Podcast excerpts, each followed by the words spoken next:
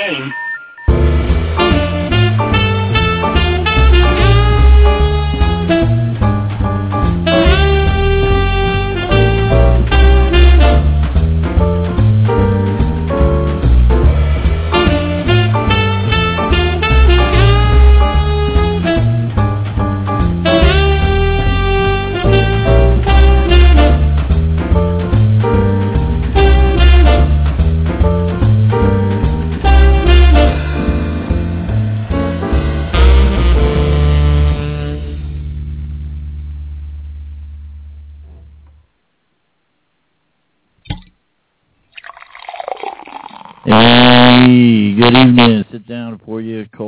Kick it up, and uh, you're listening to Kayak Fishing Radio. I'm Chip Gibson, a tree hugger, and here every Thursday night.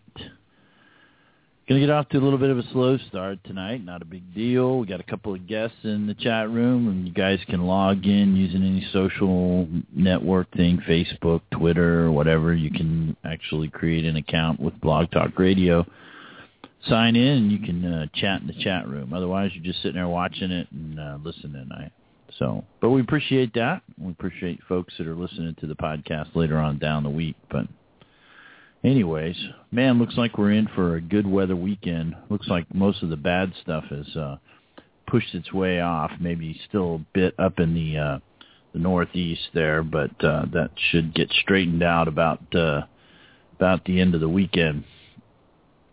So, uh, looking for uh, some good weather and maybe some good fishing. Got out last week and uh, uh, buddy there at uh, work, uh, Steve Brown, took him, met him at the local uh, freshwater impoundment here in the ATL, and uh, we put the boats in the water and we paddled around, caught a few little fish nothing big, nothing uh, exciting, but uh, it was an uh, opportunity for me to introduce him to some uh, native watercraft boats, uh, Ultimate and the Slayer Propel.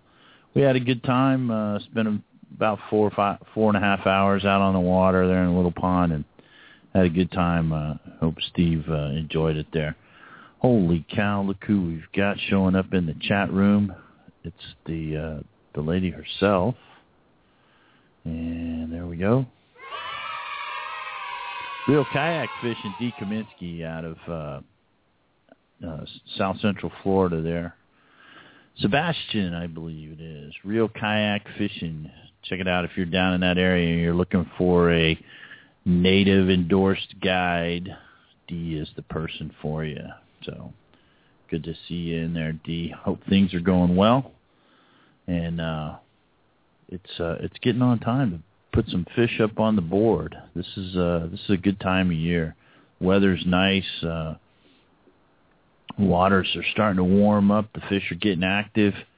Um Mr. Becker will be here in just a bit. He uh got a little top water bite, I guess, uh earlier this week and or maybe Saturday. Uh, big old giant catfish hit top water, so they're getting they're getting bold and out there. Hello? Hello, D. Can you not hear me? Let's see. Are we broadcasting? Uh, hello? I don't think I'm on mute. Uh-oh. Cancel. You can't hear me. Hit refresh. We're here.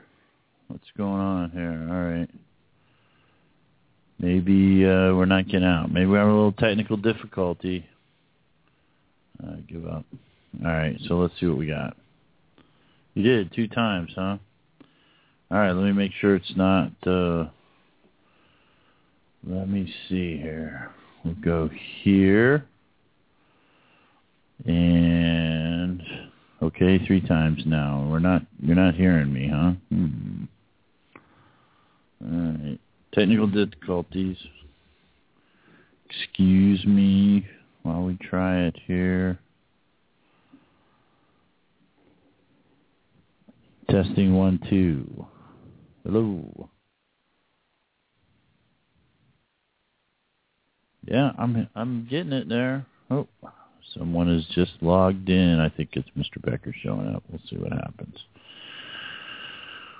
All right. Uh, hang on a minute. We'll get restarted here.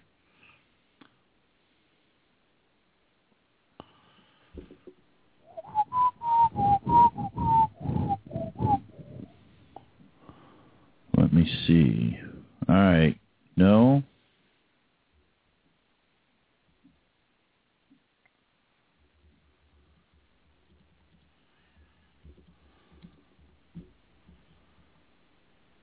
Oh. Oh no. All right. So somebody signed in. Let's see where we're at. Hmm. All right. Mr. Becker. Check one, two. Check, check. Check one, two. Check, check. I can hear myself. Dee says she can't hear anything. I can hear you. You can hear me? I can hear you. I can hear you both over the broadcast, and I can hear you through Skype. Okay. Well, it's Dee. She just signed out, so she'll be back. Anyways. Cool. All right. We'll start over. Here we go. Um, is that you, Matt? Are you talking nine. to me? Yeah, who's that? It's Oh. Mike from Jacksonville. I just want to let you know you've been getting out the whole time. I've been watching Oh. people come in and out, but I, Uh-huh. I've been hearing you the whole time, so everything's working. Okay, man. I appreciate it. Yeah, I don't I don't want to hold you up. Uh, keep going with your show, and everybody online, don't worry about what you can't hear. Okay. All right, man. Thanks a lot. Appreciate There you it. go, man. Good evening. I'm listening. Hey, were you, you called me last time about the uh the the the slam, right? Yeah. Hey, can There's you uh only one recorded on the on northeast side. There's only uh only one recorded. Right. I made a note to myself, and I forgot to say it last week, but uh, send me an email at chip at kayakfishingradio.com with your address, and I'll send you some KFR stickers, man. Oh man, that would be that's All right. tight. All right? I'll yeah, do man. that. Yeah. I appreciate it. Chip at, chip at kayakfishingradio.com. Just send me your address, and I'll I'll get you a couple of uh, KFR stickers. All I got you online. I don't want to blow your show, but I've been trying. I did a quick um Facebook profile. I don't really have a Facebook, but I wanted to go on just so I could type in, and I can't get in once I'm in. I don't. In- I, am I doing something wrong? Hmm. Uh, to get into the chat room? Yeah.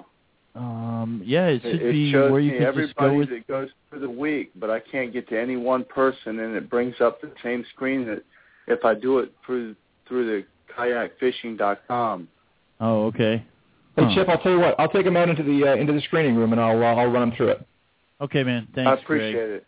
Very good. right, thanks, buddy. Don't forget to send me your address.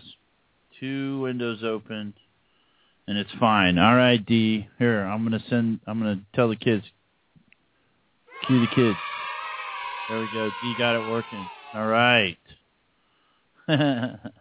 one for chat and one from the live link off of Blog Talk. Okay. Hmm. I guess maybe my link on uh, Kayak Fishing Radio might be messed up. I'll have to double check that. Thanks for alerting me to that. So anyways, we've got um yeah, yay. Um so the weather looks like it might be uh good to go. I see you guys are getting a little bit of the remnants of the rain and stuff, but I think for the weekend it looks like not too bad, right? The forecast for the weekend is not that bad. So um get out there and do some fishing. Um looking at the events coming up. Uh, the Big Bend Kayak Classic in Crawfordville, Florida. Uh, Sean Blunt invited us. Uh, so unfortunately, we're not going to be able to make it down there, but uh, folks in that area, if you're interested, Big Bend Kayak Classic, Crawfordville, Florida. Check that one out. That's uh, uh, starts uh, tomorrow, I guess. And then Southwest Florida Kayak Angling Festival in Fort Myers. That's Saturday all day. They'll be at the Fish Tale Marina in Fort Myers. And then Sunday, uh, Manatee Cove, Merritt Island, Florida. First Sunday, SK, the Space Coast Kayak uh, outing. So that's coming up. Then uh, the Pen- uh, Panama City Kayak Fishing Association has their May social coming up on the 12th. And that looks like about it for early on in the in the month. So welcome to May. Holy cow, it is May, right? We are already at May 1st, and uh, the weather is uh, is changing. Spring is upon us, and uh, hopefully the fishing will get good. Um, I don't know. And now Mr. Becker is still in the uh, in the conference room there. But good stuff going on. Uh, if uh, you're, we don't have uh, specific boats here that we push and all, but uh, I do favor uh, a good portion of my uh, stable is made out of native watercraft, and there's a native watercraft owners group that opened up just about a week ago, I think it was. And we already got 252 members in the Native Watercraft Owners Facebook page there. Check it out if you're interested in native watercraft. A lot of interesting stuff going on in there. Uh, I think there's actually now a Hobie uh, owners group. It's something how something gets out on Facebook. Next thing you know, everybody wants uh, wants a piece of it. But cool. Check those out. Check out our uh, our uh, segment there on Kayak Fishing Radio. You get some insight into the other shows that are happening. Remember on Monday nights, uh, Redfish Chuck kicks it off out of Titusville, Florida. On Tuesday nights, we have Yak Fish in Texas with Jaron Wassel. Uh, he's uh, he works over there at Austin Kayak in Texas. That show there, if you want to catch it though, if you want to see it or listen to it live, you got to show up at nine o'clock Central time or eight o'clock Central. That's nine o'clock Eastern. Uh, don't be fooled by that sitting there waiting for the show to start. And then on Wednesday we have uh, our longtime uh, buddy there, um, Mr. Mark Wheeler, landing crew, and he does our Sweetwater show, our low sodium event on Wednesday nights, and then we come around here on Thursday nights for the fishing radio. Thursdays on Buzzards Row. A bunch of us just sitting around from all over the country. Yeah, the world. That's right. So really cool. Yeah, we got native watercraft folks from all over the world. That is pretty interesting. It was really cool seeing some of the folks from uh, uh, Sweden and like there was one here from those guys fish a lot of uh, pike and stuff. It's very cool. But uh, yeah, it's amazing that uh, the natives are popular pretty much all around the world. Very cool. Um, so Australia, Canada, yeah, the, even the Canadians. Very cool. D, how have you been? You should call in and let's chat. See what's going on in your neighborhood. Seven one four eight one six four seven two seven. We're here. We're gonna we, we started a new thing a couple of weeks ago, and tonight we're gonna get into it here in just a bit. Mr. Becker comes back on the line, and uh, we're gonna we're gonna uh, do our tech talk now. Uh, we started off at the uh, with our first initial tech talks, and we were talking about electronics in the boat, in your kayak, and how to put a battery in it, and put some wiring in there, and rig it up for a bottom machine, GPS, and then we got into some lights. Draggy, she's trying to cook dinner. Okay. Pull some drag there for the, where is it? Oh, there we go, D. I'm back. How did you? There we go. Running with it. You're live, Mr. Becker. Actually, we'll Sounds- start off. Yeah. Sounds good to me. Tell us how your week. Uh, the week uh, the week had had high hopes and high aspirations, and uh, the uh, the weather was not as cooperative as I would have liked, but all in all, the weekend was good. Got to get out on the water a little bit. Uh, the uh, was hoping to get out during the week. We had some real good afternoon tides combined with some good active uh, solar lunar or solunar, depending on how you like to say it, periods. Uh-huh. But um, the one day I could have gotten out there and, and spent some time, uh, the uh, you know the morning news was talking about small craft warnings and everything else, and I figured, well, you know, discretion being the better part of valor and all that, and uh, I decided not to go out. And uh, Donna and I went down to the the nature park by the uh, by the power plant for lunch.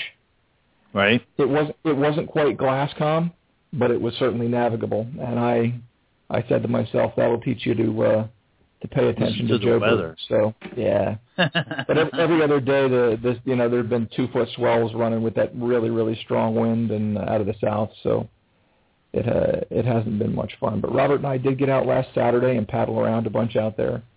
I uh, I caught one catfish on a paddle tail, uh, moving it faster than I thought they could move, but uh, we were fishing in some pretty tough weather, and then. Uh, got the wife out on Friday for a little paddle around the bay for a little nature tour. So that was a good thing. Got some time on the water anyway. Time on the water is good time, man. It is absolutely good time. Yeah, so I, I mentioned your your catfish experience there.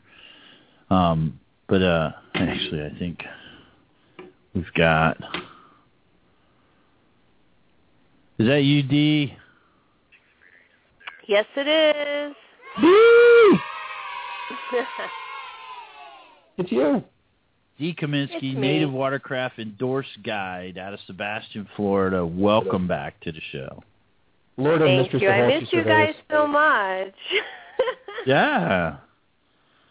So, I mean, D, w- tell us how it's been going. You had any trips this week? What's what's the, give us Oh. a fishing report. You know, I was listening to Mr. Becker first, so Okay. you know, don't don't just come to me because I was here. You know, because I haven't been here in a while.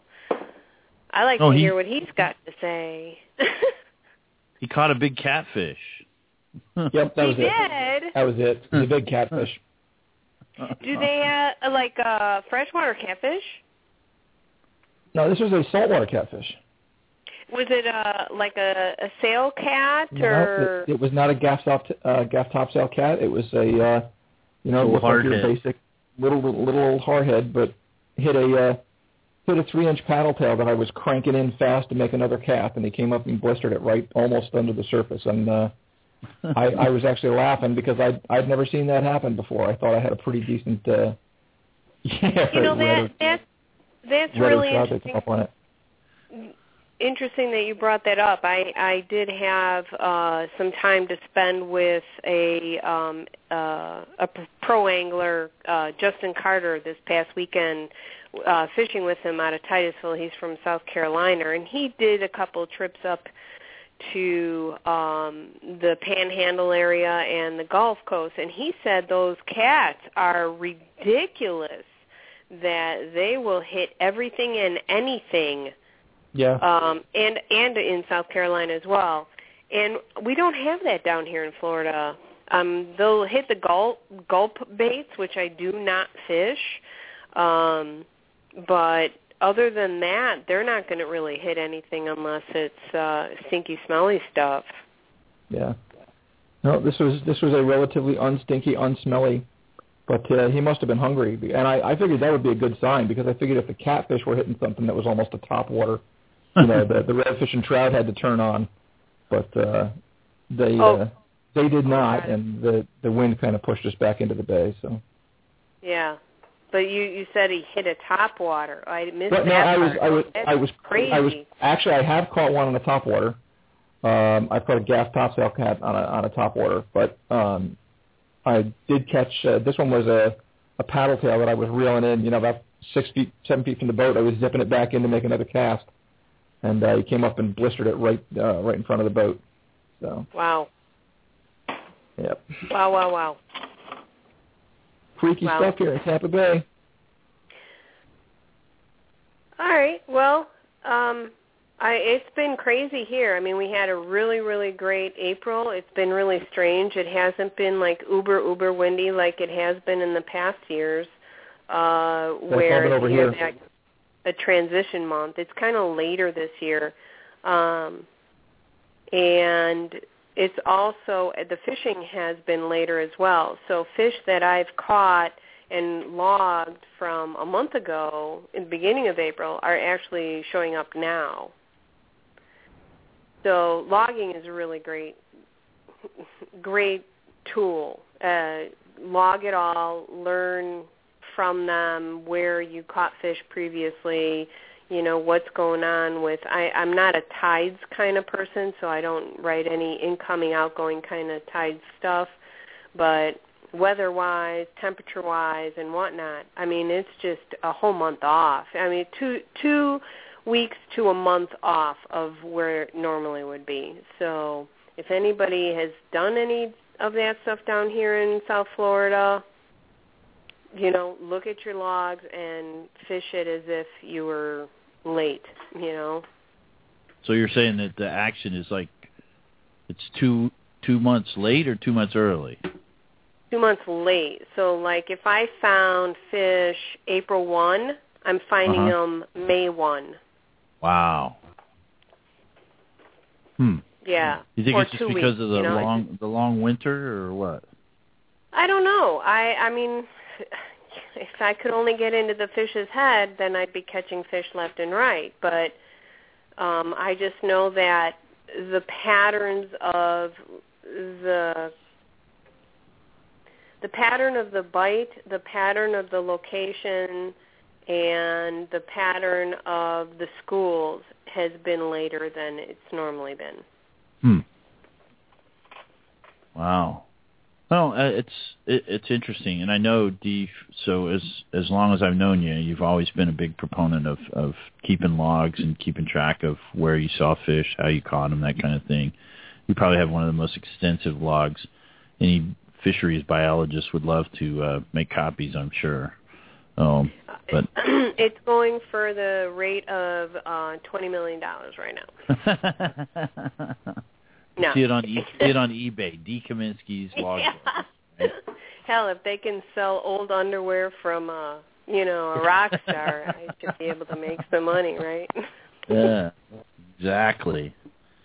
So, but ha- did you- did you get out this week, D, or you catch I've been off the water for three days because of Wow. the storms and winds. Yeah, so I'm itching to get out, and I actually was thinking of going tomorrow, uh, but it just with uh, they went from a 30% chance of rain to 70% where I want to go. I said no, that's okay. I'll stay home. Wow, I got things Yeah. to do. got things to do. Yeah. All right. Oh. Gotta watch your parrot. yeah, watch your parrot. what was that? he said something about washing a parrot. Yeah, I said you, if you gotta wa- stay home and wash your parrot. Oh. oh, oh. That's not a We had a- euphemism. That's just Oh, okay. Just something. All Yeah. right. Wow. Okay. So Yeah. Dee, you're welcome to join in with us, and let me say hi to uh, Matt Trucks, Yak Chump, joining us from New Jersey. Hey, Matt, how are you? Hey, good evening, Chip. Good evening, Greg. Good evening, Dee. How you guys doing? Hey, Matt. yo yo. Yo. And uh, Matt Yo. from New Jersey. Dude, uh, last week you told us the, the, the big bass, the stripers, were on fire. How did you do? Yeah, we man? killed them last weekend. Killed them. Oh, yeah? oh yeah. Buddy of mine got a 42 inch striper. Nice. Yeah, nice fish. What are they? What are they? What are they eating? Um, actually, they're they're on the bunker, or I think you guys call them the pogies down there, or something like that. Yeah. So yeah, they're, they're rolling on the bunker right now. Uh, Cool. I don't know what what the uh, what's going to happen after all the rain we got yesterday. We got we got heavy rain up here too, like 5 Uh-huh. inches, and the uh, the rivers were so overflowed this morning. I couldn't get to work until 1:30 in the afternoon today. wow. Yeah, Sounds- and that's where those bass are headed. So they might have all got blown back out into the bay and the ocean. Did just sit there at the road, man, and watch them come across and pick them off, right? Yeah, right. So Are you out in your kayak in the ocean getting those, or are you in the river, or where are you getting those? Um, Ocean and Raritan Bay. If if you know how New Jersey's shaped, that little alcove where New York City is kind of sunken in Yep. there. Yep. And the fish come in there and they they go up the Hudson River and the Raritan River and they go in there to spawn. So mainly catch and release right now. A lot of us we're just catching and releasing because they're they're full eggs. All these fish, the cows, and uh, we'll we'll we'll catch them when they come back down after they lay their eggs and spawn. and they're not like they're not like the salmon and stuff. They they go up, spawn, and then come back out, right? Yeah, they go up spawn and they come back out and they they go up to Massachusetts for the uh, summer. Hang out on Kennebunkport or something, right? Yeah. Cool, man. So, and uh, we're, we're that kind of ties in. I've got a. We've been we started a new thing. We did it uh, a couple of weeks back. We did a couple of shows on it. We call it Tech Talk, and I'm gonna I'm gonna take us into it right now. Watch your head. Keep your head and eyes open. And don't don't get caught off the saw or anything like that. Holy cow! Who turned it up? Anyways, yeah. See, we're we're Tech Talk, and tonight's Tech Talk. I, I was I was reading through some, you know, just scanning through some forums and stuff. And the first thing I'm going to start off with a riddle. And I know all you guys you guys are just sitting there no no no quick googling, no Google foo, but the question is when we talk about fishing reels, right? The old school fishermen used to talk about having a four aught or a six aught, right? Or a twelve aught reel. What does that mean? Who knows it? When you say a four, you know, like you see it written four slash zero, like a four aught reel. You know, D? Uh, uh, hook wise, yes. Reel wise, no, I have no clue. No clue. It's a. We're talking about a conventional reel. Like it would be. Wouldn't. Well, I don't know, Matt. You guys probably use the conventional reels up there when you're jigging and stuff, right? Yeah, it's pretty much all I use. I'm, I Yeah. have like two spinner setups. That's it. All the rest of my rods are conventional setups or bait casters. Right. And then, and we're going to talk about too the different. You don't you don't go cast in a four or a six aught reel. You certainly wouldn't cast like a ten aught. Come on, Mr. Becker, chime in now. What does that What does that mean? What does a six aught mean? Come on, Becker. What I actually heard Uh huh. was that the the aught designation was something that Penn started that it really wasn't a standard until they made it one. Um, Okay. There was there was a correlation at one point to um, IGFA classes, but I don't think that's all that valid. Um, no. I think it's just sizing. It, it it it does have to do with the size. So, uh, and it has to do with the days when they did the the it wasn't braided line like we know it. Right. It was the the size, nylon was the the nylon Dacron, the nylons. Yep. Right. So the Dacron lines. So if you had four strands, right, each strand had so many, uh, Mm. so many lines in it, and each one was about three or four pounds of test weight. So Mhm. like a four aught reel would be about a forty pound, a thirty to forty pound test. But the slash aught meant ocean reel. It wasn't a zero. It was it was not a zero. It was an O. It was a so it meant an ocean or a saltwater base reel. Okay, and to this day, like a four aught reel is like a Penn Senator 113, and a six aught's like a 114. But it was Penn that started it. But it, the the aught designation meant ocean reel. Pretty sure that's what it is. Little little trivia there to kick off Tech Talk. But Tech Talk, we're going to talk about fishing reels.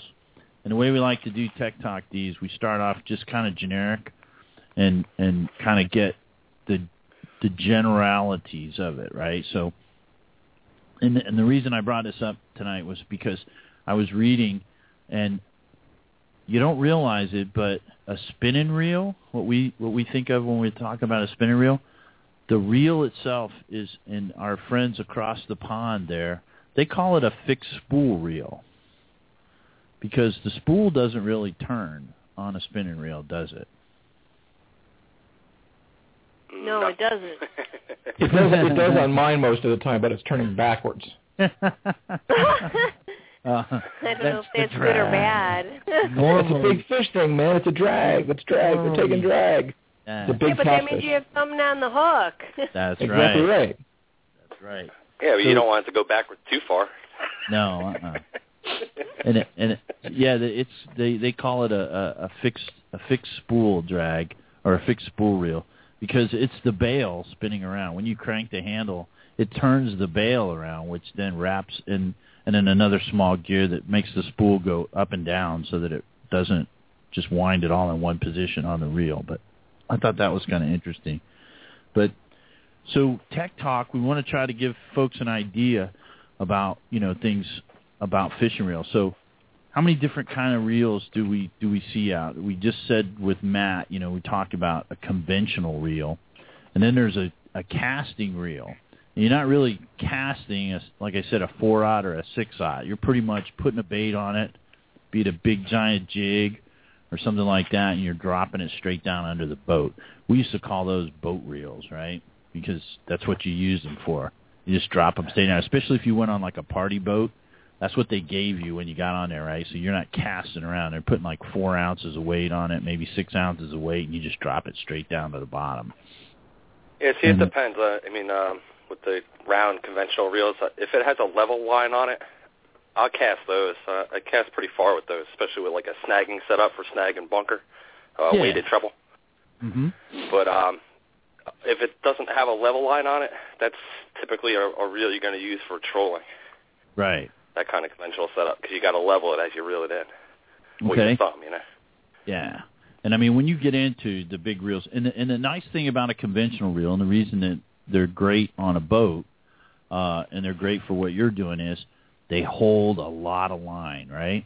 I mean, what, what kind of reels are you using, Matt? What's your conventional reels? Uh, for bass fishing, the Abu Garcia 7000 series, Okay. and uh, for flounder fishing, the, the 6000 series Abus. I like the Abus. They're they're cheap. And how much why I like them. line? And how much line can you put on those? And you're you're probably loading them up with braid, right? Braid, yeah, minimum you could put 300 yards of braid on it, no problem. Right. And now when we go back to talking about our spinning reels, unless you get up into some really big spinning reels, it's going to be tough to get 300 yards of line on a spinning reel, right? Yeah, no doubt. Yeah. So, and then we're going to talk about sizes here in just a minute, but we got our spinning reels. That's pretty much general. I think everybody has a spinning reel, right? Um, conventional reels, uh, you know, you're going to get the guys up up north like Matt that are going after maybe fishing under some bridges or out in the bay or something like that. Uh, and then there's the the casting reels. And casting reels, what I'm thinking about are more, you know, like the uh, Shimano Curados, uh, Abu Garcia, the smallest, like Matt was saying with the level wind, and uh, you can cast that. You got to have a real talented thumb, though. Otherwise, I mean, I think Dee's seen me put some bird's nests and some reels that make you just want to cry. No, no, that wasn't you. yeah, that was me. When you hook a spook onto your The casting grills Onto they your have today are, are pretty much uh, seamless with their magnet drag system. Uh, if you get a bird's nest in these newer reels, you're doing something really wrong. Yeah, well, it, you know, to to to put Chip uh, in a good spot, it wasn't because he didn't cast it properly. He got it caught on his anchor. He had a stick in there. yeah, And I hauled I he hauled back. it back. so there you have it. Caught All right. onto the stakeout pole there. the stakeout pole, and it just was the biggest thing ever. And I never heard anybody swear. So no, he didn't swear. Um, but it was done for the day. Let's just put it that way. yeah, that one was done, man. That one was But, done. but it all depends, you know. I mean, I've seen a million people just love those uh, reels, and I, for one, would never ever use that because I was so frustrated trying to learn that coming off of like those Zebcos from freshwater fishing. I don't I don't know if what you call those. Is that a conventional? No, But that's, that's actually called a that's called a closed-faced reel because it A has closed-faced. it's closed. Yeah, that's a closed. Oh, closed. So thought face. it was that's a push where- button reel. Yeah. yeah, that's where I came from um for a long time. Oh, probably until I started doing a lot of more uh fishing up in uh for walleye and whatnot. You could never pull anything in with those crappy things. So I converted over to spin and did a lot better, but Never you looked just- the first one you had pink on a Minnie Mouse rod. I have one of those now. What are you saying? It's a Barbie rod. No, I'm kidding. I don't even have one of those. But yeah, that's the same thing. But um I forgot what my point was now. See, you guys threw me off. We were talking about bait casters, and you were saying you went from a Zebco to a yeah. spinning reel. Um but regardless of that, um your your cast was not based on what you were casting with. It was based on the situation at the time. So I'm just just saying that bird yeah, there. absolutely. But I don't like them because I've tried to convert myself. That's what it was. I was going from the Zebco to spin, and then I tried that, and I could not for the life of me try to figure out how to make that thing cast without getting a bird's nest, no matter what I did. So I eliminated that from my arsenal and went straight to spin and and just left it there. hmm Absolutely. Easier.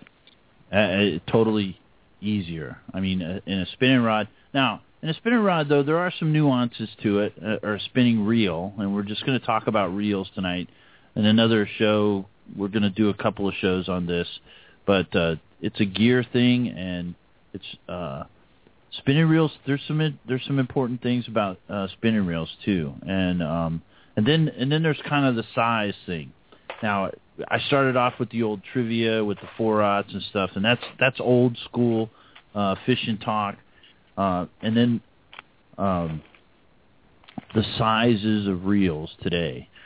Uh, sometimes when you're with a when you're out on a boat, and we're talking a motorboat, we're not talking about kayak fishing, but on a boat, uh, they'll talk about kind of uh, tend towards refer to the setup as you know the weight, like so like uh if you're on a uh going out on a on a guided boat trip they might have 20 pound gear or 30 pound gear or something like that. You might be using a Shimano TLD or something like that but they're talking about generally the weight as far as you know the the drag capability of the reel. And the drag capability of the reel is usually about one third of the total capacity capability of the reel. So if you're talking about 20, you probably got 60 pound uh, test on the on the rod.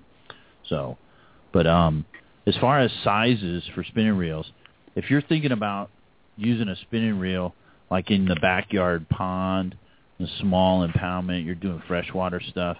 The size spinning reel there that I'm usually running is some probably in the in the hundreds generally. Now some manufacturers go with hundreds when they really mean, and they'll go with tens. So if you're, I'm thinking like Shimano or maybe a Lew's or something like that. They're talking a 500 or a 750 or a 1000 size reel.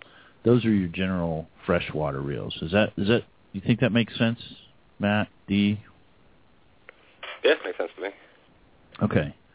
And I'm trying to trying to keep it to a, so, to where somebody we were talking about reels standing on the side of a pond the other day, and I had a little spinning reel uh, that I use for crappie and bass, and it was a little Lew's speed reel, you know, uh, 750.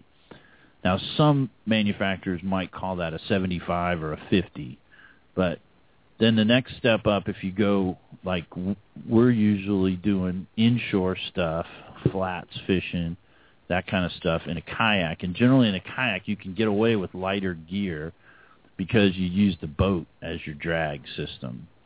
And that's when you get into, right? You, you No, I'm laughing because I had to run up to see what my reels were from freshwater fishing, and I pulled a reel out that was a 100. It was a 100, right? Okay. So yeah, there. a nice little Berkley 100 back in the day. Yep. mhm. Yeah. Okay. and it's and it's going to be kind of it's a they're small, and the drags on that. I mean, you probably only got ten, maybe fifteen pound test on them at the max, right? Um, Yeah, now- actually, I was using this one to do some sabiki uh, work for me to get bait for fresh or saltwater fishing. Yeah. Because of my conversion, but that's exactly great. Yeah, that's that's good stuff. Okay. So then when we go to like, you know, if you went out with Dee or me, probably Matt inshore, we're going to step it up a little bit to a spinning reel size. Now we're talking 2500, 3000, 3500, 4000. You may be with one of those manufacturers that are calling them hun- you know, hundreds, so like a, a a 250, a 300, a 3500. Generally uh, the 25 or the two, 2500, the 3000, they're probably the same body size of the reel the, as far as where the handle and the body size of the reel.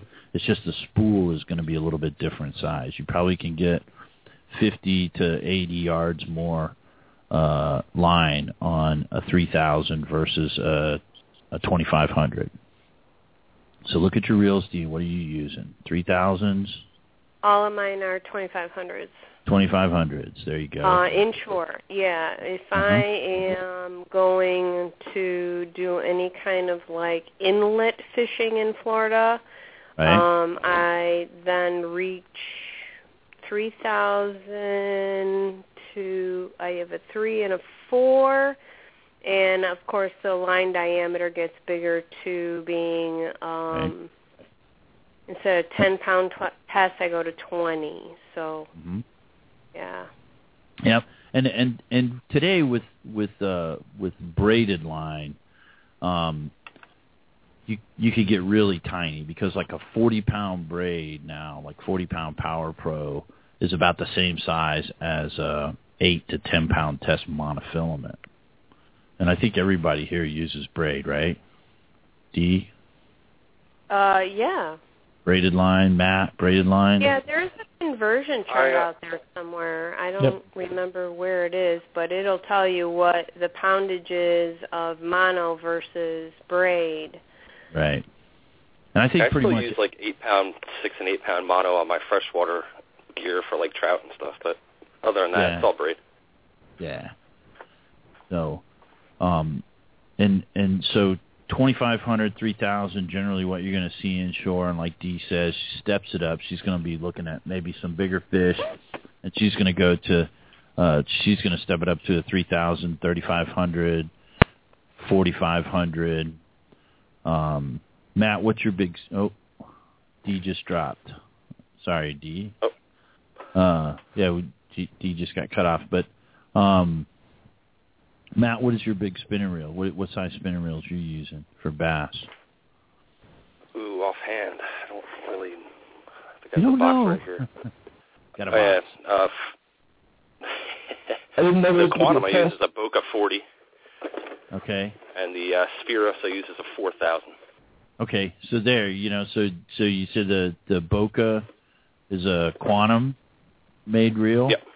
Okay, so they're going with a 40. So you would just add it up. I mean, you would know the difference between an actual four, which would be like a freshwater, and actually freshwater you only see like a 500 or a 50 or a 75 or 750, something like that, and then you'll step it up. the So same size as the 4000. yeah, so you're looking at a 4,000 size reel. So that's generally, and that, and that always confuses some people because I'll say, yeah, get yourself a 3,000 size reel and about a seven and a half foot rod, and you got a nice flat setup there. And and I think I I've fished with Mr. Becker enough. I know he's probably he's shooting a 3,000 and a seven and a half foot rod, right? You got other size spinning reels, Greg? Uh, actually, for for the inshore stuff, they're all three thousands. Um, And what was The- on that the- tarpon rod that got broke?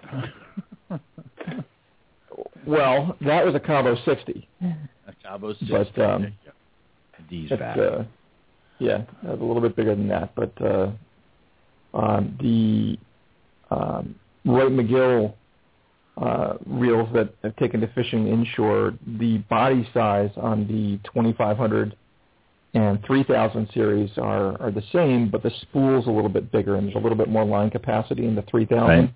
And it Mhm. also changes the drag dynamic a little bit with a little bit bigger radius. It uh, it affects little more how much surface area drag, there. a little bit more surface area on the drag. So I, I like to fish the bigger spool a little bit. Right. You get your back, D. I am sorry about that. Yeah, no worries.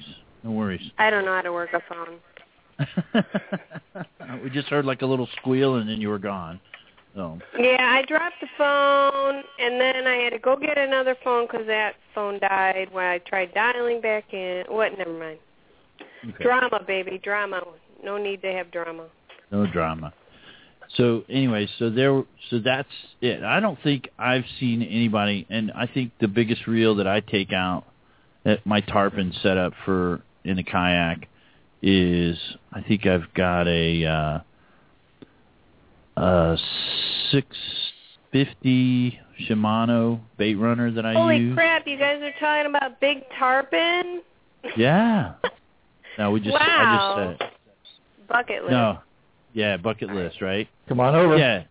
A, a Oh, 450. I, you know what? I got the big tarpon. It's just getting the adrenaline and uh, angst to get out there and get those big tarpon. So I kind of been settled in with those juvenile tarpon. So I'm. Yeah, but the heard- way I I'm getting saw- over that is the way I'm getting over that is going out with people who have done it a bunch and who actually know what they're doing and who'll Yeah. be there with me to keep me from messing it up. So that's uh, yeah. that's the way I'm well, getting over it. I also have Yeah. to pull the trigger. So. Yep. That's it. And I, I I saw a report here earlier today, D, that the the somebody saw some big tarpon out in the surf hitting up on some mullet schools. So Mhm. This is the season, baby. gonna start coming. Yeah, gonna get those big ones. Anyway, so there's that's kind of the general setup for for spinning reels. Um, the other the other thing, the little nuances you might find is most of our spinning reels. Now the old school style. In fact, I think Penn still makes a 720, which is the old style where the bail and the way it works, the spool is actually inside of the bail and most of the the ones you see today are what they call a skirted spool. So the where the line is on the spool, then there's like a little skirt underneath. And what's really nice in a kayak, and I found is that if you're fighting a fish and you need just a little bit of extra drag, you can just kind of cup your hand around that and put a little pressure on that spool and add a little bit to it. Be very careful though because especially if you're using heavy braid, if you've got a big braid on a rod, and the rod is generally like the rods I like to use are seven and a half foot, and they're generally set up for about a six to fifteen pound weight, which you put about fifteen pounds of drag real quick with your hand on the spool, and you'll break a rod, no problem. Ouch. Yeah, you can do that, no problem. Or if you let if you let the rod tap on the boat somewhere, you get that. Or if you've had a rod sitting in a rod holder with a weight on it and it's been slapping against the side of the rod, now it's got a little stress fracture in it, and you're going to get a problem there. But so yeah, skirted spool. That's generally how they're most made now. Uh, then you can add a little bit of drag there. Um, the other thing, and we'll take a consensus real quick.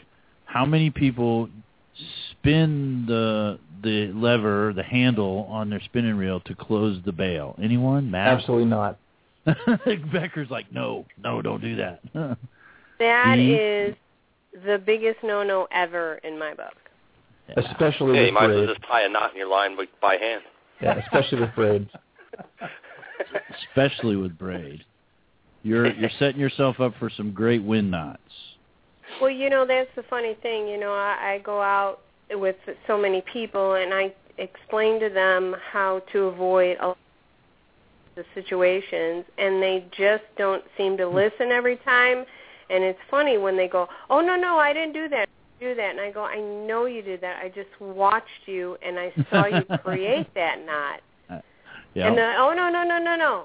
Yeah, okay. it's Yeah. so cute. It's awesome. And the other- It's yeah. awesome. And then the other thing is, uh, you got a fish on. It's take and drag, and you're going to wind uh, against the drag, right? Oh God. No, let's not do that either. Okay, if the fish is pull and drag on it on the reel, and uh you just where is it? But it makes my a really cool noise. Yeah, it sounds like this. Yeah, but the noise. Yeah, there it is. But see, that's the funny thing is uh the noise sounds the same whether they're cranking it or if Yeah. the fish is dragging it. So you just tell them if you hear that noise, don't crank. That's right. Well, Don't it- reel. It sounds. a- It goes a lot faster. That noise when you when Goes a you're lot cranking. faster. Uh yeah, sounds good on video, but when it's your reel and your client is ripping up your reel, you're just like, stop! Yeah. If you hear that noise, don't reel. When it stops like that, the fish slows down. That's when you're going to take up some time. I like that. Stop. All right. Uh, so we don't ri- we don't wind against the drag on any on any reel, but especially on a spinning reel. And the reason is is that if if it's taking drag, that line is coming off the reel, and you're taking the bail, which normally puts the line back on the reel, and you're just twisting that line up. In fact, mm-hmm. when I had my motorboat and I was up at taking trips out of Pensacola, if I had somebody who was winding against the drag and I knew it was going to happen, and of course you have your you know your your boat rods right that you take out there for a trip, but I would just let all the line out, just open up the spool and just let it spool out. No no uh, lure or anything on the rod as we're driving back in, and just let all that line go out uh, and then reel it back in so that it would be straight because it would take out all the twist. But it only really you can't really do that in a kayak because you're not going fast enough. Uh, Sure you can. huh? Yeah, I guess Sure you you can. could. Actually, I do it frequently. Do you? You just cut the line off, let it let it go. If you know that it's you got a little twist in the line. Yeah, that, I that use is it one with, way to get out. with the tactical angler clips. Every every four or five trips or so on the way back in, I'll just let a bunch of line out. You know, whatever is on the spool, and just let it out and let it untwist, and then reel it back in. Get the twist out of it. Yeah. Yep. So you just Man. want I've let all my I line like out on my that. reels too, but that was only because I, I forgot I left the do bail that open. too, but I put a teardrop weight on there. put a little teardrop on it. Yeah, give it a little bit more tension and just Uh-huh. let it go. Uh, maybe I shouldn't even put the teardrop in. I'll just let the thing out. Now I've always heard this. Just I just would cut the lure off, and then once you got the line in the water, the friction would be enough to just pull it off, and you could leave the bail open. Oh, Lord, just- I've learned from many boat captain guys that is definitely not enough. Not enough. huh? Really. Yeah, you want a light something light. Well, actually, the teardrop is probably too much, but I haven't had any problems since I was using it. It was just a thought. But uh like Mr. Becker said, yes, The the just angler the clip. might be just that amount of weight just to keep Yep. it flipping over. Yeah. Yep. Yeah. Oh, cool.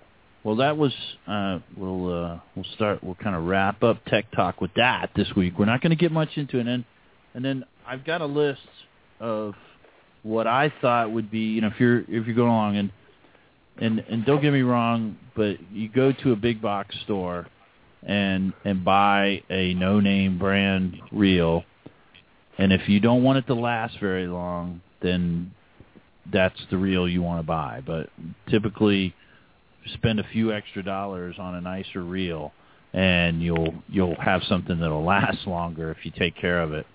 But I, the kind of the names that I usually look at are like Shimano, Daiwa, Penn, Abu Garcia, Quantum, Mitchell, Okuma.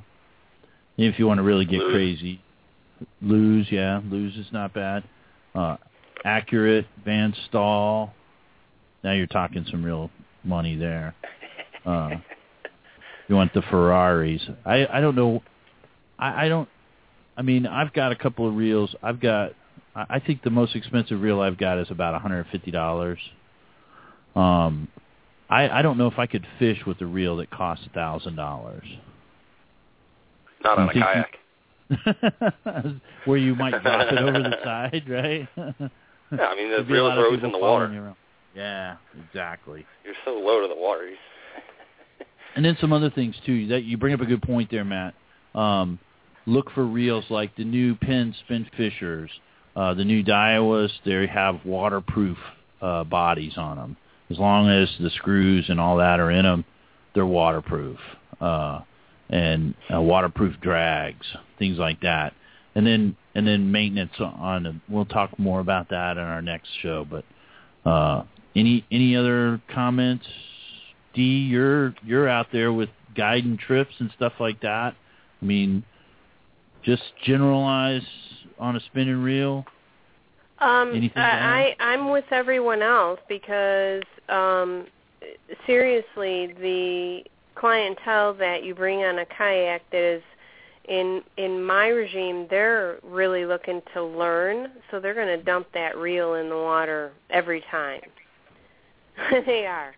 And Yeah. so I I don't buy the most expensive reels by any manner, shape, or form. And people always keep asking me why am I not buying those high end reels? And I was like, well, because I give them to my clients and they dump them. You know, what do you do? Yeah. You can't be constantly cleaning them and paying attention to them. And a lot of times I will give them like my favorite reel. They're like, it's my reel, it's my rod. But I'm so in the moment that I'll say, okay, take mine, do this, blah, and then boom, it's dumped. It's just like, oh crap, I shouldn't have done that. So I'm I'm literally fishing a sixty dollar reel every single time. I mean, it's there's no expense in there in any manner, shape, or form. I mean, it's gone in a year. Oh, and speaking Maybe of six, if I'm lucky, it'll last uh, two years, but it's Yeah. it's rare. speaking of sixty dollar So- reels, uh, Yeah. Amazon.com had the uh, Sabalos reels for sixty bucks. So that's normally about a hundred dollar reel. But no, that's that's still a good reel. And I mean, if you're if it's going to be in the water and stuff, you know, It works, dude. I'm I'm Yeah. pulling out, you know, uh 46 inch redfish on that reel. So I'm Mhm. not complaining. You know, if it's me or if it's the reel, I don't care. It's working and my clients are pulling them out.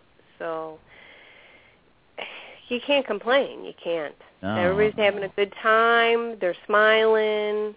They're enjoying the Catching fish. sunshine. They dumped it in the water. I'm going, okay, no problem. it'll work, right? right. Okay, Matt. Yes, sir. Last comments for spinning reels before we go uh, take. Uh, all I can say is, you know, just take care of your stuff. It'll last forever. You know, a little rinse down after you're fishing. Uh, Yeah, a little WD-40, wipe it down. It'll last you Right. a lifetime. D's, Definitely. D likes grease. Do you use the reel butter? Who anybody use the reel butter? Any or lime butter? Any kind of I use conditioner for their Inot. line? I not. I wanted to start using that kind of stuff this year.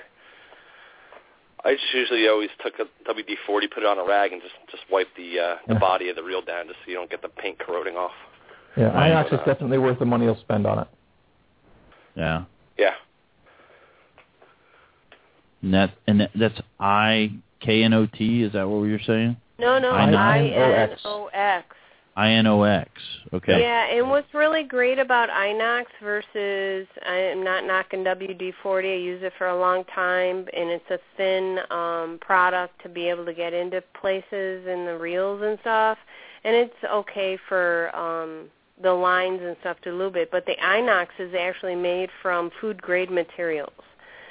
So it's got an oil base to it that is natural, and it it'll keep your reels going for good. It doesn't, you know, um, doesn't uh, it, the the salt doesn't adhere to it, hmm uh, and fish aren't, you know, not. Uh, they don't they don't turn away from it. Now WD or W yeah, uh, WD-40 has never turned a fish away. It's always been great for me, but I, I I've turned to this one and like it a lot. So hmm D, did you used to it's put something on your lines though? Didn't you put What? something on the line? You don't. You, you're yeah, not. You're the using Inox Inox. works as well. It sucks Oh, right okay. into your line and stays there for a while. hmm Okay. yeah. It's a line WD-40 lube and and a the reel. good uh, real greaser. Yeah. Nice. I never used the WD-40 inside the reel. I always use like real grease, that kind of stuff. I Yeah. just use it. I just wipe the body off No, with not- it so the paint don't corrode. Well, Yeah. I'm talking about the outside of the reel, not the inside. Okay. Oh, I got you. Yeah. So that's INOX. So I'll have to give that a try. INOX. Mhm. Yeah. Yeah, I'm gonna get some of that for this year, definitely. Yeah, Actually, the Mr. one thing. Go Yep. ahead. Um, On, on the Inox, the one thing I found about Inox as opposed to WD-40, WD-40 will leave a protective film, but it won't completely dry, which is a really a really good feature of the product for a lot of stuff. But I found that it tends to attract dust, and it tends to sometimes attract a little bit of sand. Um, whereas when Inox dries, it dries almost. It, I've, I've never found it to dry anything other than completely dry, and it not only repels the salt, but it uh, keeps the dust and the, the fine sand and all the other gunk off the reels that'll that'll wind up scratching up uh, scratching up the paint and everything else. Um, agree 100% on uh, on the rinse. Um, I actually uh, was walking through uh, Walmart one day and they had the little um, I, don't think it's more than three quarter of a gallon hand sprayers on sale for six bucks. And uh, I picked one up and there's one in the trunk of the car now. And most of the time when I actually remember to do it, um, as soon as I get back, the first thing I'll do is take the the rods out of the boat, pump up that little hand sprayer, and just spray off the rods and the reels, and then set them down. So even if I don't get to, you know, to rinse them down really well until much later on, all the salt and all the other the other crap and the sand and everything else that I've dragged into the boat, or you know, that I've uh, I've dunked the reels or whatever else is off them. Um, Totally agree. I keep yep. a spray bottle, just a standard spray Right. bottle is good enough for Yep. for me. Right. But Um, uh the sprayer goes a long way. Gosh. Yep. Yeah. Um, don't don't spray high pressure water up inside the skirt of your spinning reels. Um, if you're rinsing them off with a hose, just a fine spray on the outside, don't spray it up inside because what you wind up doing is pushing all the other all the salt and sand and all the other junk that's on the outside. You push that up into the sticky areas of the reel, and now it's on you know the oscillating shaft that slides the spool up and down. It's in the grease. It's in all the other sticky stuff instead of just being rinsed off. So a simple outside rinse is enough. Um, unlike some folks I've heard about who will actually take and, and soak an entire reel in a bucket of WD-40 to well, cure now now you cure brought issues, me but- up. I was going to ask you this question. If you had someone that literally dunks the rod by accident completely, the reel, I should say, into the water, what is your method of cleaning off that reel so that it lasts for another time? What I've what I've done uh, with those in in the salt water is I'll just take the reel off. I'll take a you know a five gallon well a gallon bucket. Uh, don't I don't have any reels that are big enough to need a five gallon bucket, but a gallon of warm water and just actually immerse it in the warm water. Swish it around in the water. Um, the difference for me, you know, I, I used to talk. I talked to somebody who worked in in production about how they rinse production parts to keep them really clean. And the first thing they do is a still water rinse before they do a pressure rinse. And the reason for that is a still water rinse. Anything that's heavy will just fall off and fall to the bottom instead of being pushed up inside parts. So if you swish it around in that in that still water first, um, you know the dissolvable stuff like the salt will dissolve. The water will get up inside the other areas. But anything that's heavy, instead of getting pushed up in by a by a strong water stream rinse, it'll just fall off and sink to the bottom of the bucket. Then you can let the let the reel soak for a few minutes, take it out, pour all the water out, spray it off, you know, dry it, inox it, and uh, and that should be good. If it's been Yep. in for a long time, then then I'll probably open it up, uh, check and make sure the seals are good, throw a little bit of extra grease in there, make sure there's no water floating around inside. But if, if the reel's well maintained, everything is kept oiled. Um, one of the biggest things that I found for, for reels, and this goes even back to the freshwater days, for keeping the reel dry inside is making sure that the oscillating shaft that pushes the spool up and down, that the spool attaches to, when you turn the crank that moves in and out, keeping oil on that and keeping that wet. If that gets dry, that's the, the first point of entry for um, you know, all the guck and the salt and the water and grit and everything else that's going to wind up inside your reel and messing up the grease. Um, the reel bearings are the, the the handle bearings are generally tight enough to keep that stuff out, but uh, there's there has to be a little bit of play in that top uh, in that top shaft. So keep Yeah, there's a little seal right there. Right. yeah. keeping that oiled is uh, has been a, an important thing for for me. And I, I don't I don't remember whom I learned that from, but it's it's yeah. worked out for well for me. And I, I and, do, and you're absolutely 100% right in my book. So I'm I'm glad I, I'm glad I hear it from someone else. Yeah, I I have always been. I have just the you know the regular paint bucket that you know my five gallon bucket there, and I'll just take all of my rods out of my my uh, crate when I get back. I fill it up with just some lukewarm water, whatever's in the hose, you know, that's warm, and I'll just set my rods right down in there because it'll get the salt and everything. It dissolves it right off of your handles.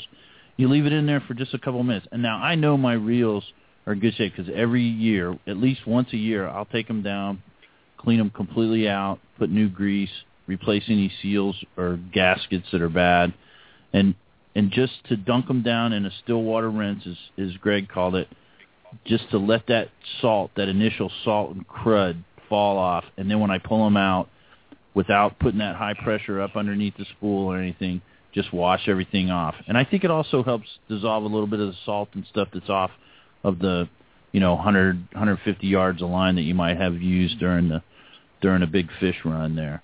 Oh, absolutely. That that still water rinse right there, and then a spray off. If I don't have time to do that, then it's just a light spray from a hose or from a hand pump sprayer like you've got, Greg. But uh, I don't see anything wrong with that. But it's not a dunk No. in uh, WD-40 or anything like that. No. No, yeah, it's just the other thing you just mentioned that it's it's part of your reel maintenance, but it's important for your line too, especially with with people switching to braided lines. Braided lines will soak up salt water, um, Mhm. and when that salt water dries, it leaves lots of little tiny crystals with all kinds of little sharp edges on them.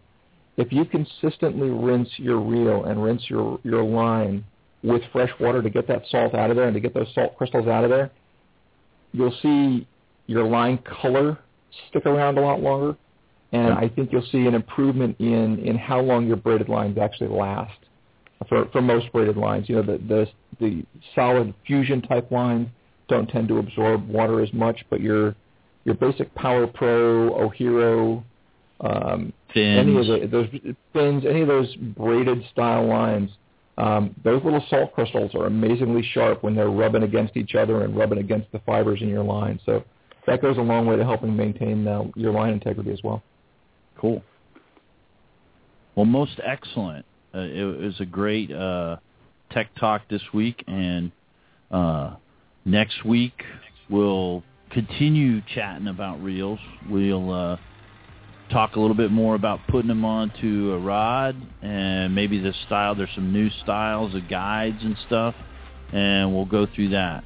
And I want to thank everybody for joining us on Tech Talk.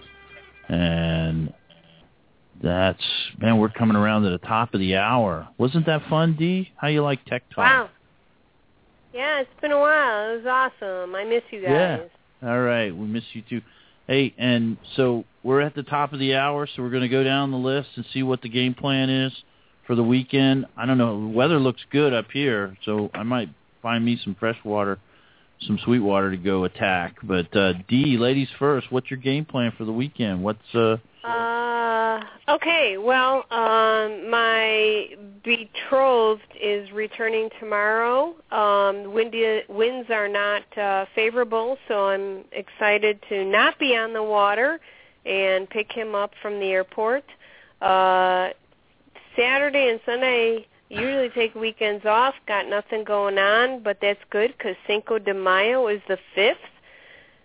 I have nothing going on really until the 6th with the charter, the 7th with the charter, and the 8th with the charter to kill me for a three-day in a row uh, body slam, if you want to put it.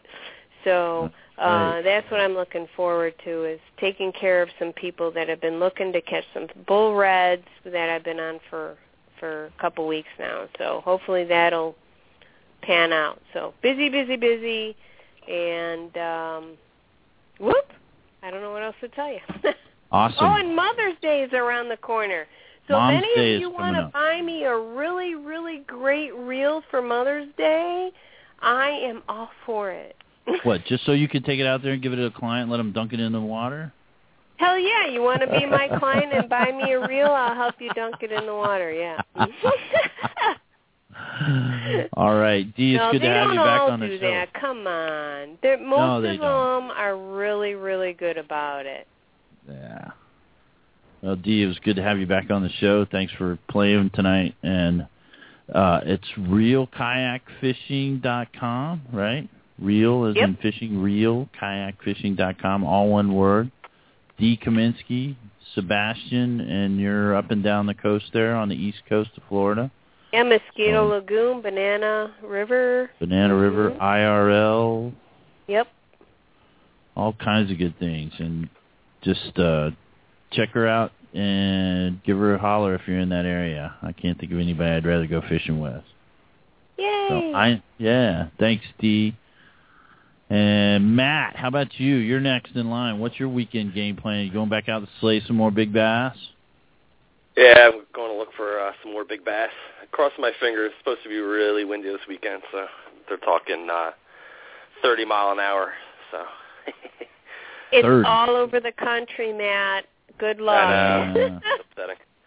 I heard I heard on the news this morning that they were having the Santa Anas out in California kicking up and they're worried about the fires, but they were showing 81 knot winds at, at uh, Rancho Cucamonga yesterday. It was like, holy Wow. cow. 80. Man. All right. Matt, it's good to hear from you. And uh, ice out has happened, and the the big cow bass, and look forward to seeing some pictures, dude. Pictures from Sounds you, Mr. Becker, your weekend. Uh, actually, uh, Junior Fly Reel here is signed up for a, uh, a fishing event over in uh, Madeira Beach on Saturday morning. So we're going to go over and uh, and play around over there for a little while and see what the day brings. Uh, Sunday's going to depend on the weather. Um, they're talking about uh, it being fairly windy as well. Um, I'm hoping that uh, the uh, month behind trend is working over here too. I I, I am still Chip um, enamored of, of all those cobia we saw, and I've I've been hard pressed not to launch out there again and just go go out and look for them and see if uh, see if they're still floating around. I can't imagine they would be, but you know every every time I go past and I'm not out on the water looking at them, I'm convinced that that means they're there. So That means they're uh, there. I, I, I think That's I may right. have to do that again. Yep. So, um, is it time yet for an update on the the junior fishing thing yet, or should we hold off? Um, I, I, there hasn't been a formal. It hasn't been formally added to the uh, to the website, but uh, either way, Either way, were Either way. both of the names accepted, or I, as far as I know, yes, they they they're both uh, they've both been added to the team, so we can uh, you can mention that. go ahead. You're the pro staffer. Cool. So so um, I I've had the privilege of being associated with uh, with Native uh, Watercraft and their uh, and their promotional staff team, and uh, after uh, you know a lot of conversation that's gone on, uh, Native is really committed to not only the current generation of people who are fishing, but to supporting and, and, bringing uh, the youth of our of our uh, our kayak fishing family into into some more fishing. And uh, Woody Callaway and the crew at Native have uh, announced and started the Native Junior Native Kayaks Junior Fishing Team.